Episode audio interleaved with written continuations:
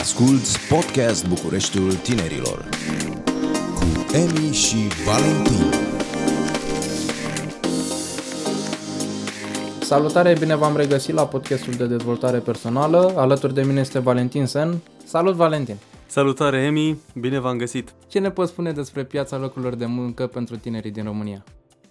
Pot spune că sunt încântat să observ că sunt foarte multe locuri de muncă. Este practic o explozie a locurilor de muncă pentru tineri. Au foarte multe posibilități, dar cu siguranță acest aspect ridică și, și pretențiile angajatorilor. Sunt foarte multe companii multinaționale care vin la noi în țară vor să dezvolte, se caută oameni specializați pe IT, pe limbi străine, se caută foarte mult oameni care vorbesc și altă limbă în afară de engleză sau de franceză.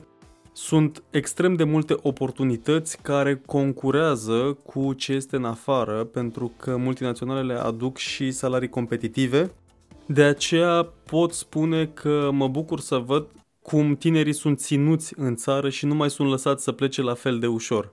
Partea interesantă la noi, la români, este că suntem uh, firi foarte, foarte dinamice și creăm spații foarte dinamice. Fie că este vorba de locurile de muncă sau de orice alt segment, ne adaptăm foarte repede și vânăm oportunitățile. Românii sunt oameni obișnuiți cu uh, situațiile dificile și mereu au idei prin care să iasă în avantaj. Iar, așa cum spuneam, românii se adaptează foarte repede, văd oportunitatea, reacționează la ea și astfel piața locurilor de muncă este exploatată cât uh, putem noi de bine. Pentru a avea un loc de muncă trebuie să trecem printr-un interviu. Cum ne pregătim pentru acest interviu? Evident, trebuie să fim pregătiți din toate punctele de vedere. Asta înseamnă, în primul rând, uh, starea de spirit, în al doilea rând, să avem uh, un CV pus bine la punct, o scrisoare de intenție dacă este cazul și foarte important să știm absolut tot ce am scris acolo, pentru că sunt nenumărate cazuri în care tinerii apelează la prieteni să le facă CV-urile sau să le traducă sau să le ajusteze, să le, să le dea nuanța potrivită. Uh, ei adaugă tot felul de cuvinte, tot felul de expresii care dau bine, dar uh, posesorul uh, legitim nu știe ce, ce foaie duce în mână. Uh, pentru, pentru interviul de angajare trebuie să fii foarte conștient de calitățile tale, trebuie să fii foarte conștient de aturile pe care le ai. Cum discutam într-o ediție trecută, trebuie să știi foarte bine ce te face special. Dar problema cea mai mare este că mulți tineri vin nepregătiți la interviuri. Tratează superficial și iau totul ca pe o joacă și atunci evident că se lovesc de câteva refuzuri care îi fac, să sperăm, să conștientizeze că lucrurile trebuie să luate cu seriozitate.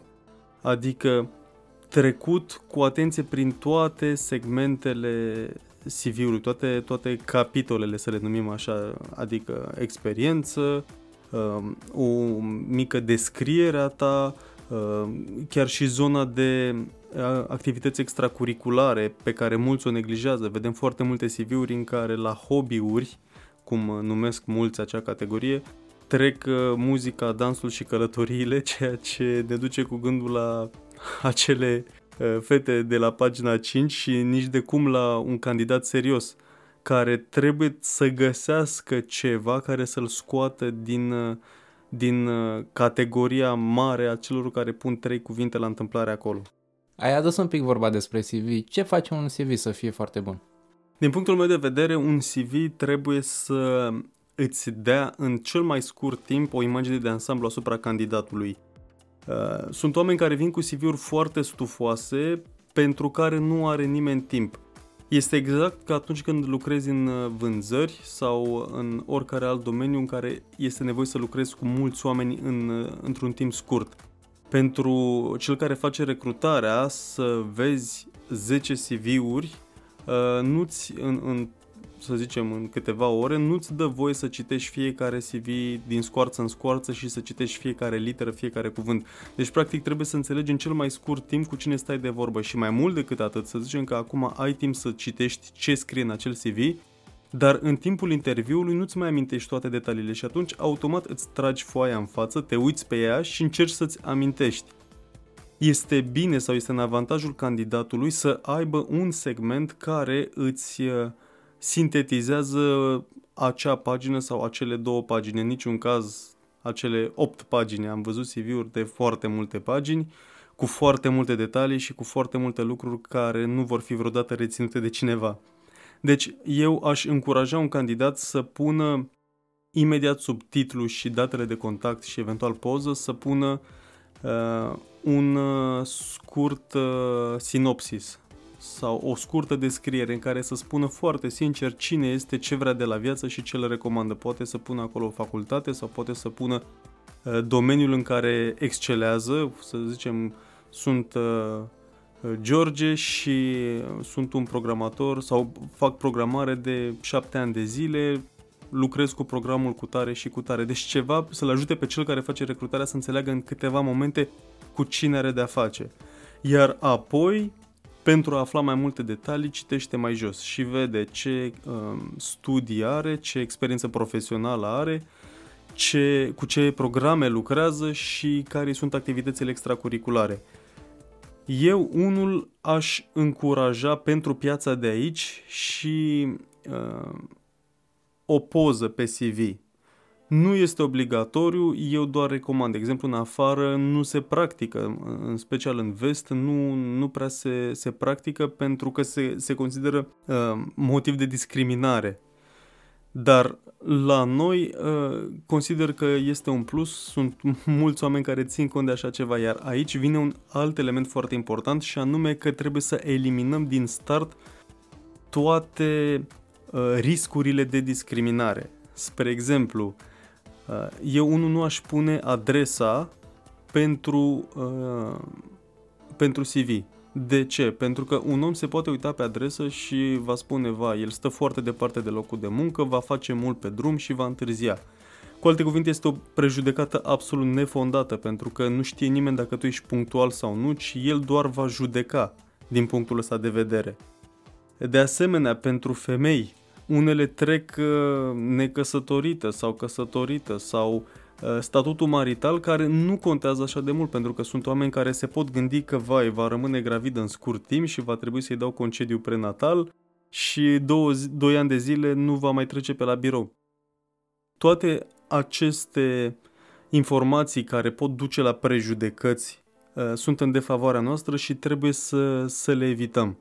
Uh, iar, așa cum spusese mai devreme, un alt aspect important este să investești în secțiunea de activități extracurriculare. Oamenii spun în general hobby-uri, dar eu spun că această formulare nu este profesionistă.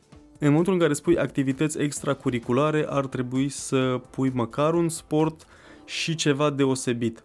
De exemplu, în loc să scrii îmi plac filmele, ai putea să scrii cinematografia sau automobilismul sau baletul sau ceva pentru că cu siguranță viața ta are ceva interesant în ea și n-ar trebui să treci cu vederea pentru că ești la un interviu de angajare, îți dorești un loc de muncă și astfel trebuie să te remarci printre ceilalți candidați și uh, orice element contează. Faptul că faci ceva ieșit din comun s-ar putea ca la un moment dat să rezoneze cu unul dintre, dintre angajatori.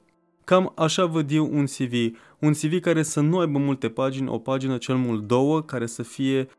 Practic CV-ul tău trebuie să reflecte um, inteligența ta. Iar inteligența nu are cum să existe fără capacitate de sinteză. Dacă nu uh, ești în stare să sintetizezi în două pagini cine ești și ce faci, atunci este o problemă. Ar trebui să, ca angajator, îți dorești să ai în față uh, ceva succint, cuprinzător, care să-ți spună imediat despre ce, despre ce este vorba și să ai o, o imagine bună.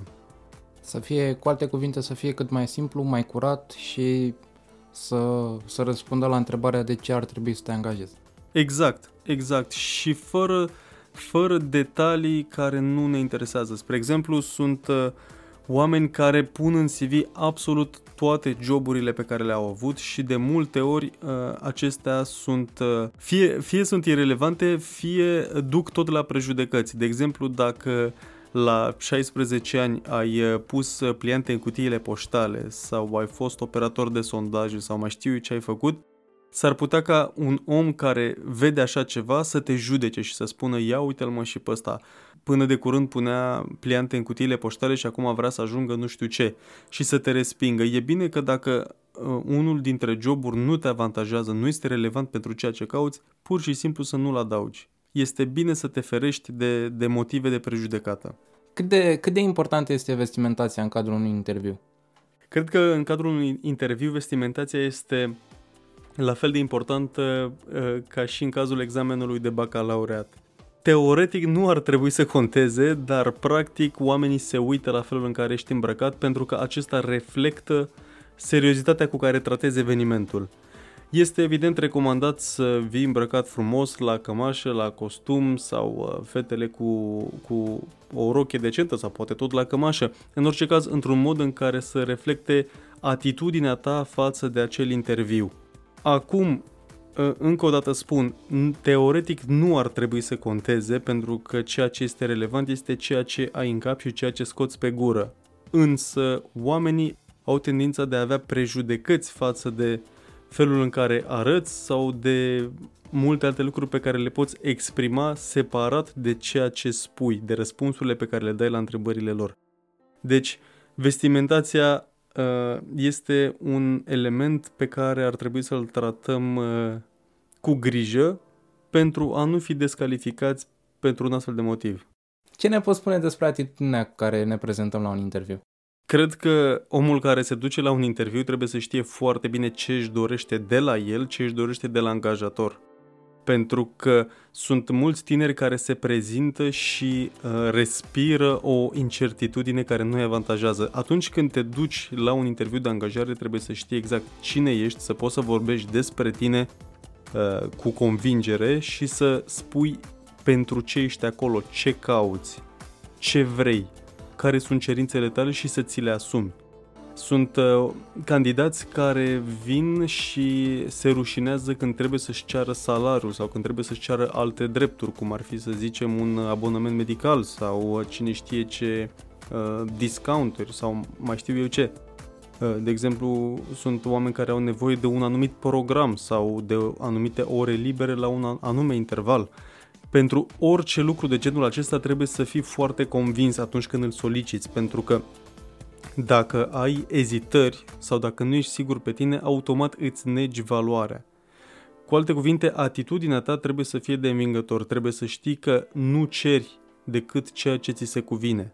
Știi că livrezi calitate, te duci acolo să o oferi, iar timpul și energia ta costă, bineînțeles, un preț. Ei bine, când îți spui care este prețul, trebuie să fii convins de el. Sunt uh, oameni care pur și simplu își doresc un anume loc de muncă și sunt dispuși să ceară un salariu foarte mic, doar uh, pe considerentul că va fi un, uh, un uh, criteriu sau, mă rog, un punct în plus pentru ei. Uh, avem mai mulți candidați, dar ăsta a cerut salariu mai mic, hai să luăm pe el. Ei bine, nu este chiar așa. Uh, se spune că la un moment dat cineva și-a scos frigiderul în stradă, un frigiderul vechi care totuși era funcțional și a pus un anunț pe care scria că este gratuit, cine vrea poate să-l ia. După câteva zile în care nimeni nu s-a atins de acel frigider, proprietarul a schimbat foaia punând una pe care scria frigider de vânzare preț X și în acea seară frigiderul a fost furat.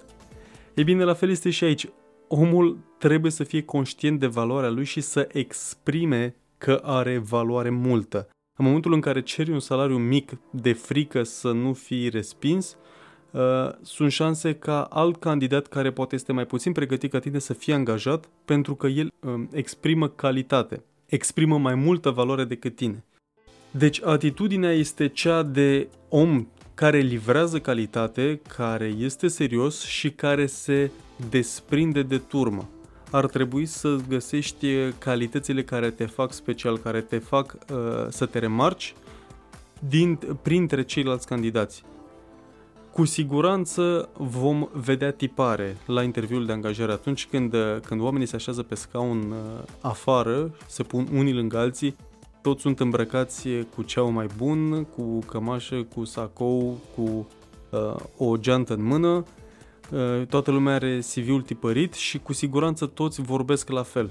Vorbesc impecabil, dar extrem de formal. Ei bine, ăsta este un dezavantaj. Ar trebui să transmită tot ce este mai autentic din ei.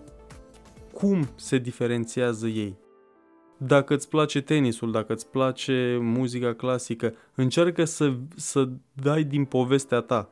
Pentru că nimeni nu vrea să vadă niște roboți la interviul de angajare, pentru că dacă ar vrea să vadă niște roboți, uh, ar cumpăra niște roboți propriu-ziși. Trebuie să vedem niște oameni care au o poveste pe lângă calitatea lor, pe lângă competențele lor, pe lângă skillurile pe care le au, trebuie să fie umani și, și naturali. Pentru că dacă ești extrem de formal, nu mai poți fi natural și atunci nu mai ești sincer. Când ai în față un candidat care nu este sincer, automat nu ești convins de el. Știu că de multe ori ai fost pus în situația de a recruta. Ce urmărești la un candidat? Așa cum spuneam mai devreme, caut să, să remarc ce îl face pe om special. Sunt uh, mai multe elemente pe care mi le, mi le pun în față, mi le evaluez atunci când am de face cu un candidat. Unul dintre ele este ce îl face special, al doilea este, de exemplu, uh, nu neapărat în ordinea asta, dar au o importanță mare. Uh, ce șanse am să rămână pe termen lung? Pentru că din CV sau din ceea ce îți spune omul îți poți da seama dacă este o fire consecventă dacă vei lucra cu el peste, pentru următorul an de zile sau doar pentru două luni. Pentru că unii uh, fie vor doar să treacă pe la tine sperând la o evoluție rapidă în carieră și atunci vezi că are așteptări de un anume fel și că în scurt timp va merge mai departe, ceea ce este foarte bine pentru el. Sunt alții care nu au încredere în uh, în ei sau poate nu au suficiente resurse ca să rămână și atunci trebuie să, să-i depistezi repede. Deci al doilea element pe care îl menționez este șansa de a rămâne pe termen lung. Uh, mă uit la corectitudinea omului, văd uh, minuțiozitatea lui, atenția lui la detaliu, pentru că, evident, toate aceste aspecte diferă de la un job la altul. Pentru anumite posturi ai nevoie de anumite calități, pentru altele poți uh, să nu, să nu ții cont de ele.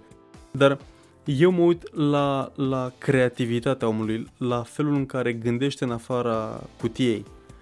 Eu nu țin atât de mult la întrebările strict profesionale, cât țin la întrebările deschise care nu au un răspuns clar, pozitiv sau negativ. Nu, nu am întrebări la care s-am pus pe foaie răspunsul bun este ăsta, răspunsul greșit este celălalt. Eu am întrebări prin care încerc să aflu cum gândește omul de asta încurajez oamenii cu care am de-a face să se deschidă din capul locului și să fie sinceri.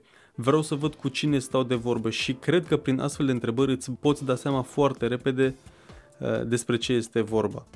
Spre exemplu, întrebasem un candidat ce ar face dacă aflându-se într-un restaurant singur la masă ar vedea uh, o persoană de sex opus la masa de lângă și ar simți și ar da seama prin cine știe ce metode că este dragostea vieții lui ce ar face? Aceasta era întrebarea. Iar candidatul a spus că, în primul rând, a încercat să, să se ascundă și spunea nu, dacă e singur la masă sau singură la masă, sigur va veni cineva. Și eu spun, nu-ți inventa tu bariere, eu ți-am spus care sunt datele problemei, nu vine nimeni la masă. Păi atunci înseamnă că o să vină la mine la masă, nu vine nici la tine la masă. Ce faci? Te duci sau nu te duci? Și până la urmă a spus că nu se duce era genul de persoană care nu și-ar fi ieșit din zona de confort. Și eu i-am spus, din moment ce dragostea vieții tale, împlinirea de familie, să zicem, este un element atât de important, poate chiar majoritar în fericire, în, în împlinirea vieții tale, tu nu ai curaj să te ridici de la masa asta, să te duci la cealaltă masă și să spui ceea ce gândești sau ceea ce simți? Deci, o întrebare de genul acesta, care nici măcar nu, nu era formulată ca și cum te duci sau nu te duci, ci se subînțelegea că te duci. Întrebarea era ce faci sau ce spui. Practic, o întrebare de genul ăsta a scos la iveală faptul că aveam în față un candidat care nu și-ar fi asumat ieșirea din zona de confort. Era un om care era un om care agrea rutina, nu putea să fie altfel decât subordonat, nu putea să ia inițiativa, nu putea să fie el însuși, nu avea curajul să-și exprime punctul de vedere. Cu alte cuvinte, eu mă uit la felul în care gândește omul, cât de creativ este, cât de sincer și cât de repede se adaptează și cred că este o trăsătură generală pe care o caută foarte mulți. Vor să găsească un om pe care îl pot lăsa singur la birou sau la locul de muncă și să nu aibă nevoie de babysitting. Pentru că fiecare își dorește timp și, și libertate de gândire automat îți dorești un om care să preia de la tine ce are de făcut, iar tu să-l poți lăsa singur acolo cu încredere că va face bine ceea ce face. În cazul unui eșec, cum ar trebui acesta gestionat? În primul rând, cu mult mai mult efort. Dar pentru a ști în ce direcție să-ți dozeze resursele, în ce direcție să, să duci acest efort, trebuie să ceri feedback. Într-adevăr, sunt, uh, din păcate, puțini aceia care dau un feedback relevant la interviuri. Oamenii preferă să fie diplomați sau pur și simplu aleg să nu-și consume timpul pentru a spune candidaților care nu au fost selectați de ce nu au fost selectați. Datoria lor, a candidaților, este să-și ceară un feedback constructiv pentru a ști unde au de lucrat. Astfel, dacă poți, revină asupra um, acelui potențial angajator și întreabă-l printr-un mail, printr-un telefon, pe orice cale poți, întreabă-l ce anume nu ai făcut bine sau ce și-ar fi dorit să vadă mai mult la tine. Deci, în cazul unui eșec, în primul rând trebuie să știi ce nu a mers. Dacă nu ți-ai dat seama tu, cere feedback, dă seama unde trebuie să investești mai mult timp și energie și lucrează în sensul ăsta. Evident, uh, eșec este un cuvânt destul de greu, ci eu l-aș înlocui cu uh, pur și simplu amânare. Este o amânare până vei fi angajat. Iar această amânare are ca scop perfecționarea ta. Nu trebuie să intri în depresie, nu trebuie să, să suferi pentru așa ceva, pur și simplu singurul motiv al acestei amânări este motivarea ta. Trebuie să te motiveze mai tare să devii mai conștiincios pentru a gestiona aspectele unde nu ești suficient de pregătit. Eu asta recomand tuturor să vorbească foarte mult la oglindă, să privească oglinda și dacă pot chiar să se îmbrace așa cum s-ar îmbrăca la un interviu și să-și imagineze că stau de, de vorbă cu angajatorul și să spună uh, despre ei, să spună ce conține CV-ul lor, să spună ce își doresc, să spună care sunt așteptările salariale, care sunt așteptările în general. Cât mai multe repetiții de acest gen ar trebui să fie soluția pentru respingerea la un interviu. Atunci când îți dorești un loc de muncă specific, neapărat acela, ce trebuie făcut?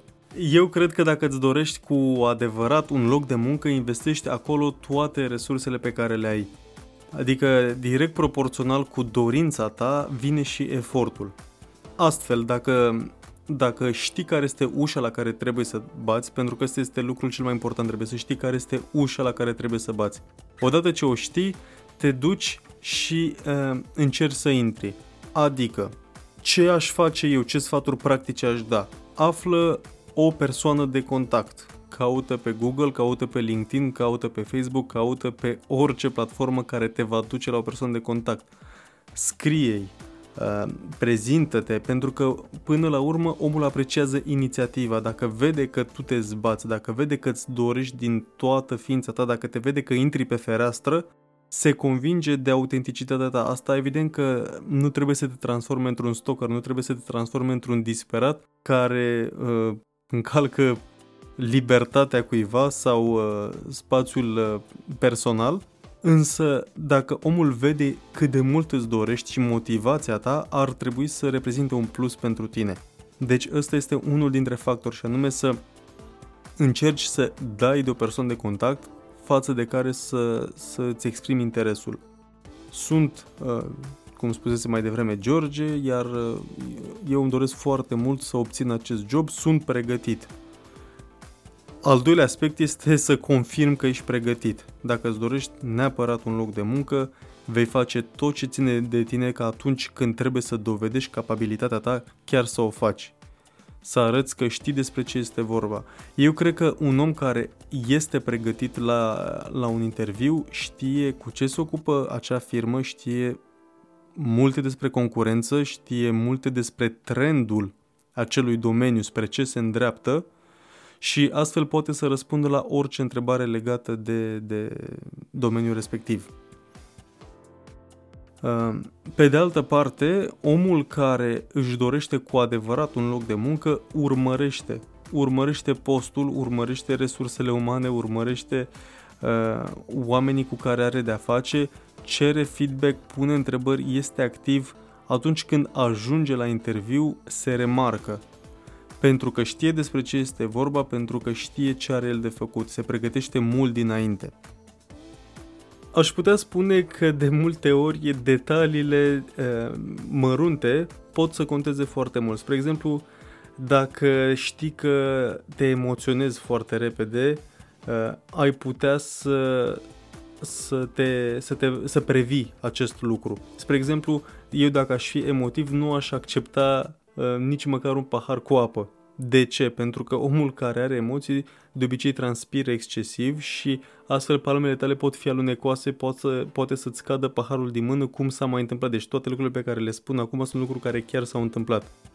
Uh, îți poate aluneca ceașca din mână, îți poate aluneca cana din mână și evident că nu faci o impresie bună și arăți tuturor că ai emoții.